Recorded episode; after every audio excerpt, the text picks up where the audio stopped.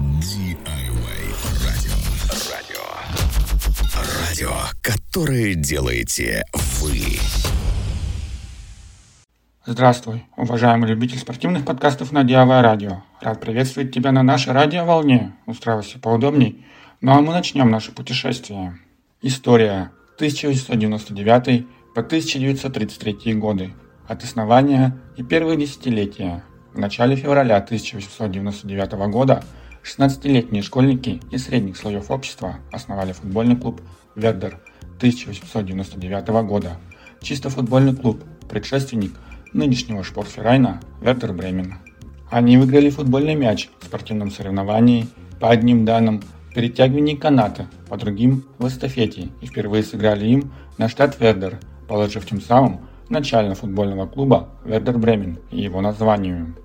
Сегодня дата основания считается 4 февраля 1899 года, поскольку протоколов учредительного собрания уже не существует. Эта информация в основном основана на описании первого секретаря клуба, которое он записал лишь 62 года спустя, в октябре 1961 года. Самый старый устав Вердера датированный 1912 годом, как и уставы 1931, 32 и 33 годов, датировал основание клуба 1 февраля 1899 года. До принятия поправки к уставу в сентябре 2021 года в уставе Вердера в качестве даты основания указывалось 5 февраля 1899 года. Устав Вердера действует до сих пор. Уже в декабре 1899 года футбольный Феррайн Вердер вступил в Ассоциацию футбольных клубов Бремена. Первые годы членами ассоциации могли стать только мужчины, которые могли доказать наличие высшего образования или получить большинство две трети голосов в Совете директоров. В январе 1900 года футбольный Феррайн Вердер стал одним из 86 клубов-учредителей немецкого футбольного союза. 30 марта 1902 года футбольный Феррайн Вердер Бремен провел свой первый матч за рубежом в Грёнингене против Грёнинген Спортферайнингун Байквик 1887, который хозяева выиграли со счетом 3-0. В 1903 году клуб впервые стал чемпионом Бремена, имея три команды во всех трех существующих дивизионах, а в 1905 году первым из бременских клубов ввел плату за вход и огородил свое поле. В 1910 году Вердер привлек к себе внимание общественности, выйдя в финал чемпионата Северной Германии по футболу. Там они потерпели поражение от команды Хольштейн Киль. В 1913 году футбольный Феррайн Вердер Бремен стал единственным бременским клубом, попавшим в новообразованную северогерманскую Фербанс-лигу, из которой он был исключен в сезоне 1913-14. Впоследствии он был распущен. В этот период Клубу пришлось защищаться от националистических тенденций, особенно со стороны движения тренера, считавшего футбол не спортивным и не германским из-за его английского происхождения. Тем не менее, клуб продолжал играть во время Первой мировой войны и в 1916 году вновь выиграл чемпионат Бремена. В отличие от некоторых других клубов, футбольный Феррайн Ведер пережил последствия войны, несмотря на большое количество погибших членов, что было обусловлено в основном самоотверженностью тогдашнего председателя Ганса Ябурга. После войны началась реструктуризация клуба. С 1919 года членами клуба стали становиться и женщины, а через год, в соответствии с тенденцией того времени, клуб из футбольного превратился в спортивный, в котором в частности появились отделения тенниса, легкой атлетики, шахмат, а в то время бейсбола и крикета, что соответствует переименованию в том же году Спортферайн Вердер Бремен фон 1899. При этом футбол оставался важнейшим видом спорта в клубе. К концу 1909 года в клубе насчитывалось 112 членов. К началу Первой мировой войны их число возросло почти до 300, а к июню 1920 года их было уже 1044. В 1922 году он стал первым бременским клубом, нанявшим на полную ставку спортивного учителя. Так, до 1950-х годов обычно называли тренеров Венгра Ференце Кюню, который финансировался из фонда спортивного учителя. Однако гиперинфляция того времени и возникшие финансовые проблемы Ведера вскоре привели к их расставанию. В 1924 году Коня вернулся в Везер. С 1921 года Вердер выступал в Весткросс-лиге, высшем дивизионе того времени. В первом сезоне они заняли лишь седьмое место из восьми. Когда в следующем сезоне лига была разделена на дивизионы, Везер и Яде, Вердер занял первое место в последнем и стал чемпионом Весткросс-лиги после победы со счетом 5-0 в решающем матче над VfB Ольденбург. В квалификации к финальному раунду северогерманского чемпионата клуб был выбит Ганноверской Арменией. С сезона 1924-25 Вердер перешел в Стафель Везер, где в 1926 году занял первое место, но в решающем матче против Бремер СВ проиграл со счетом 1-6. В следующем году, проиграв в финале бременскому ФАОБ Комет, они вновь заняли второе место в Эскресс лиги. В 1928 году Ведер, вновь участвующий в нефритовом сезоне, снова потерпел поражение от этого клуба в финале. После того, как сезон 1928-29 был отменен из-за футбольной революции, в следующем году Ведер занял четвертое место в Оберлиге Везер Яде. В последнем 16 туре северогерманского чемпионата в 1931 году клуб был уничтожен Альтоной 93 в дополнительное время со счетом 2-3, а через два года занял лишь последнее место из четырех. В 1925 году Через два года после победы в чемпионате Лиги Западного округа подходящее место для проведения матчей и тренировок так и не было найдено. Поэтому клуб принял участие в конкурсе на строительство стадиона на берегу Везера, в котором победил АБТС Allgemeine Bremen Turn und Sportverein АБТС. Как и другие бременские клубы того времени, Вердер с 1930 года проводил большинство, а затем и все свои домашние матчи на бывшем стадионе АБТС, который теперь называется Везерстадион, так как АБТС в ходе строительства перезагрузился финансово и вынужден был передать стадион в аренду Вердеру.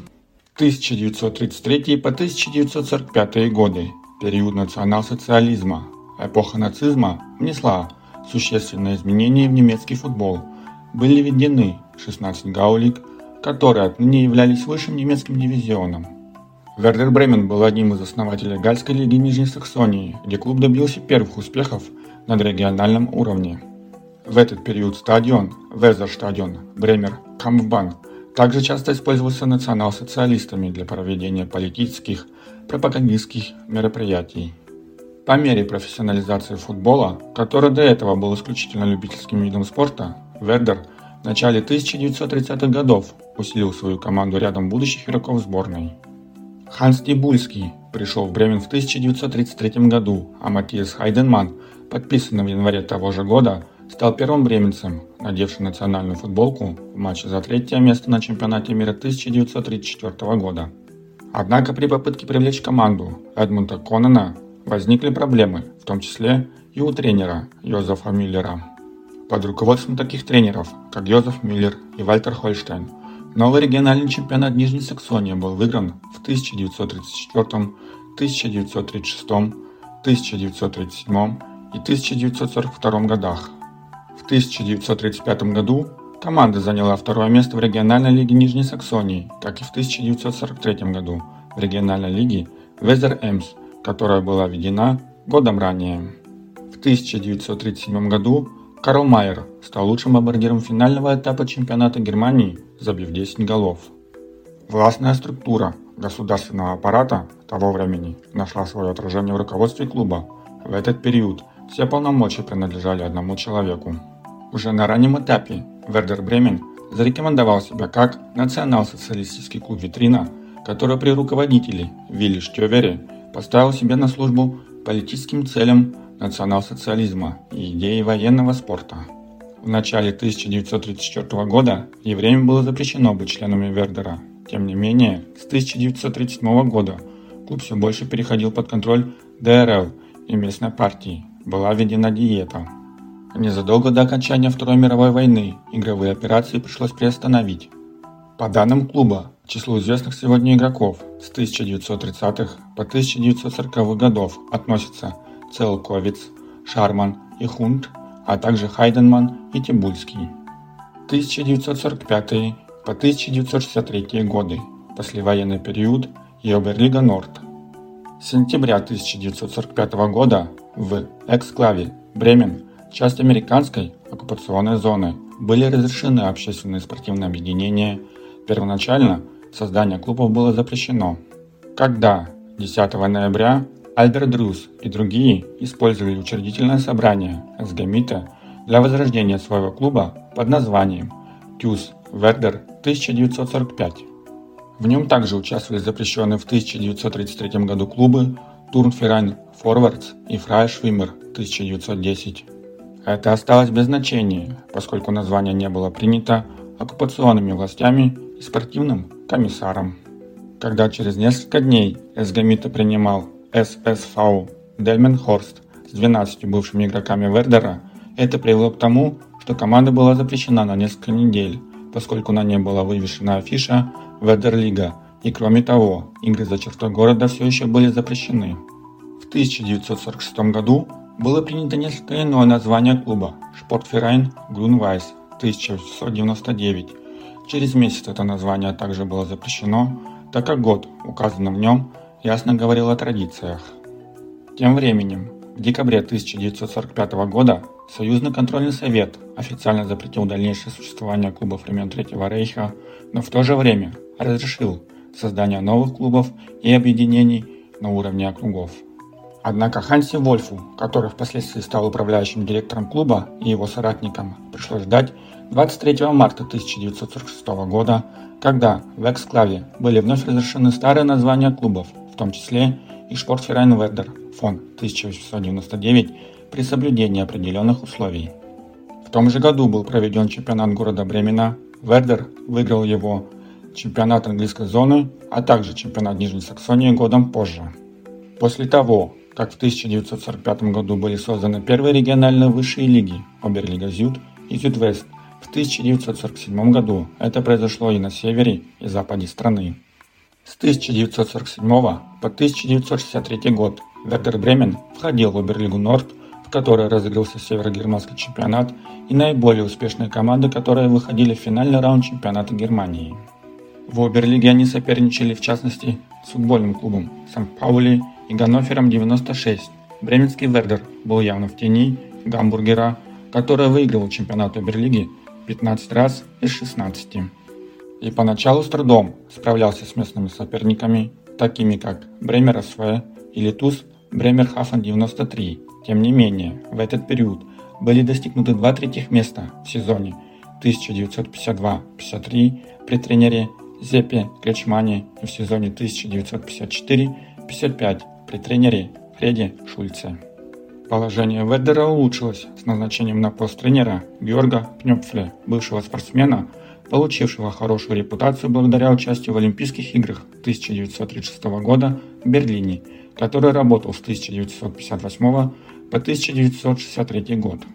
Усилилась и команда. В 1954 году после длительного спора с Гамбургом Вердеру удалось заполучить будущего игрока сборной и плеймейкера Вилли Шредера. Попытка Гамбурга убедить последнего с помощью запрещенных денег в размере 15 тысяч немецких марок была сорвана, и Шредер был дисквалифицирован на один год. Позже в команду пришел Хельмут Шимичек, а в 1961 году были подписаны шалькеры Вилли Соя и Хельмут Ягельский. Таким образом, за пять последних сезонов в Оберлиге Вердеру удалось стать второй по успешности команды на севере после Гамбурга. С 1959 по 1963 годы команда постоянно занимала второе место в Северной Оберлиге и таким образом смогла попасть в новообразованную Бундеслигу в качестве одной из трех северных команд Германии наряду с Гамбургом и Айнтрахтом Брауншвайг. В то время как Бремер СВ выбыл из лиги, в последнем сезоне Оберлиги Вердер отделял от серийных чемпионов Гамбург всего 2 очка. Спортивным событием периода Оберлиги стала победа в Кубке Германии 1961 года со счетом 2-0 в финале над первым футбольным клубом Кайзерслаутерн благодаря голам Шредера и Ягельский. В Кубке обладателей кубков европейских стран на следующий год, несмотря на то, что в первом и втором турах был обыгран датский Архус ГФ Бременский Вердер выбыл в четвертьфинале против мадридского Атлетика. Поскольку в этот период клуб часто выигрывал у сильных соперников, но проигрывал слабым, его назвали Северным Сфинксом. Согласно тогдашнему уставу немецкого футбольного союза, доходы футболистов были недостаточны для покрытия расходов на проживание из-за установленного максимального предела 320 немецких марок. Поэтому многие бременские футболисты дополнительно работали на американскую компанию, занимающуюся табачной промышленностью, которая оказывала клубу финансовую поддержку. Поэтому в этот период команду часто называли Техас Элевен. По данным клуба, известными игроками эпохи Вердера в Оберлиге были Пика Шюц, Хорст Гернхард, Рихард Акершот, Хорст Штанге, Макс Лоренс, Вилли Шредер и вратарь Драгомир Ильич – Следует также упомянуть Вилли Соя и Хельмута Ягельский. На этой ноте наш подкаст подходит к концу. Надеюсь, ты что-то новое узнал для себя. Я с тобой не прощаюсь, а говорю лишь до новых встреч и пока-пока. радио. Радио. Радио, которое делаете вы.